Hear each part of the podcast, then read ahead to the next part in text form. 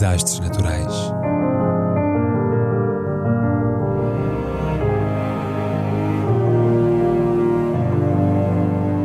Por António Araújo.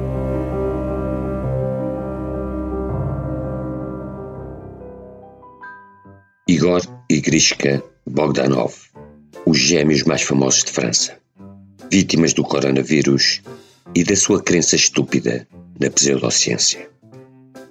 Em França tiveram fama, nunca por boas razões.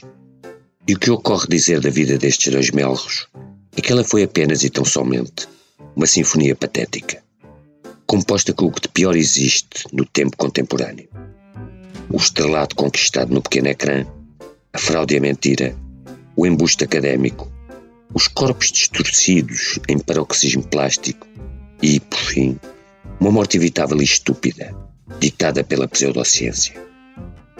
Morreram há pouco, com seis dias de diferença, e eram gêmeos idênticos, vindos do mesmo zigoto, o qual descendia, diz, de nobres famílias da Tartária, que é terra longínqua e bárbara, assaz rude nos costumes. A avó materna, Berta Henriette Katarina Nadine Kolovrat Krakowska, pertencia a uma das melhores estirpes da Boêmia, o clã Kolovrat, cujas origens remontam ao século XIV e era casada com Hieronymus von Coloredo, um conde de 20 anos mais velho do que ela, do ramo austríaco da Casa de Coloredo-Mansfeld, fundada em Itália vai já para mais de mil anos. Sucede, porém, que a Condessa Berta, casada e mãe de quatro, tomou-se de amores por um tenor americano, Roland Hayes, que andava em turnê pela Europa. E sucede também que esse tenor americano era negro e bem negro, filho de antiga escrava, com sangue cherokee à mistura. Gerou-se, pois, grande bronca, logo no pré-propério. O conde recusou perfilhar a criança. Berta ainda julgou que ela iria cimentar a sua relação com Roland, mas acabou expulsa dos palácios do marido em Berlim e Praga, indo viver para Basileia, na Suíça, com uma menina dos braços, de seu nome Maia, que viria a casar-se com um imigrado russo, neto de um fuzilado de 1917, o qual teve este par de gêmeos, nascidos a 29 de agosto de 1949 em Saint-Lary, Gers, sudoeste de França. Nas crónicas nada se diz sobre estudos, cursos e formação, sabendo-se apenas que Igor e Grishka ganharam fama como apresentadores de um popular programa de ciência e de ficção científica, Tan-X, transmitido pela televisão francesa de 1979 a 1989. Dez anos depois, Grishka doutorou-se em matemáticas na Universidade da Burgúndia, Dijon, onde Igor obteve também o grau de doutor em 2002, desta feita em física teórica. Um e outro, porém, foram aprovados com a nota tangente mínima de honorável. Logo a seguir, o escândalo. Em 2001 e 2002, os manos Bogdanov publicaram não um, mas cinco artigos em prestigiadas revistas internacionais de física, o sistema de peer review, ou seja, sujeitas a revisão e parecer prévios de outros cientistas. Um dos artigos, com o bonito título Topological Field Theory of the Initial Singularity of Space-Time, suscitou de imediato enormes dúvidas na comunidade científica, com um investigador a dizer que ele não passava de um amontoado palavreado caro e frases de grande efeito, mas vazias. Em defesa, os gêmeos declararam que um conhecido físico francês, Laurent Freidel, os apoiava, mas este negou tal facto. E, num embaraçoso remake do célebre Affaire Socal, um escândalo que em 1996 abalou a comunidade científica internacional, o caso dos Bogdanov foi notícia em todo o mundo. Um dos académicos que apreciou os artigos reconheceu que tinha sido negligente. Outro, do MIT, admitiu que não tinha percebido várias passagens do texto.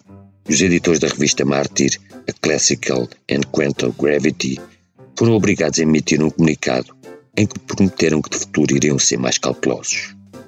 O francês Alan Kohn, vencedor de uma medalha Fields, o Nobel da Matemática, afirmou ao Le Monde que não era preciso ler muito para concluir que os gêmeos não percebiam nada sobre aquilo de que falavam. Físicos como David Gross ou Carl Rovelli descreveram os seus artigos como nonsense. O Nobel George Sharpak disse que os gêmeos eram inexistentes na comunidade científica e em 2010 foi divulgado um relatório demolidor do CNRS, no qual se afirmava que as teses dos Bogdanov não tinham valor científico e não podiam ser consideradas, de forma alguma, um contributo para a ciência. Igor e Grishka ganharam uma ação contra a revista Marianne, que divulgou o relatório, mas perderam um processo por difamação contra o CNRS, que apelidaram de Stasi científica. Os últimos anos de vida foram passados em batalhas judiciais contra os cientistas que os criticavam e a na Universidade Megatrend de Belgrado, sob proteção do respectivo reitor, sobre o qual viria a saber-se depois que, ao contrário do que dizia, nunca se doutorara na London School of Economics. Sempre negaram terem sido alvo de operações plásticas, mas Luc Ferry, antigo Ministro da Educação e Ciência e amigo da dupla, confirmou as óbvias injeções de Botox que lhes deram aquele aspecto repugnante e grotesco, vilões de um filme de animação. O seu look bizarro tornar-se-ia chamariz de atenções, truque promocional, a causarem sensação nas suas aparições públicas, por exemplo, no Festival de Cannes, e a serem convertidos, com gosto e gozo, em memes dos piores lugares da internet, as redes sociais e os mercados de criptomoedas.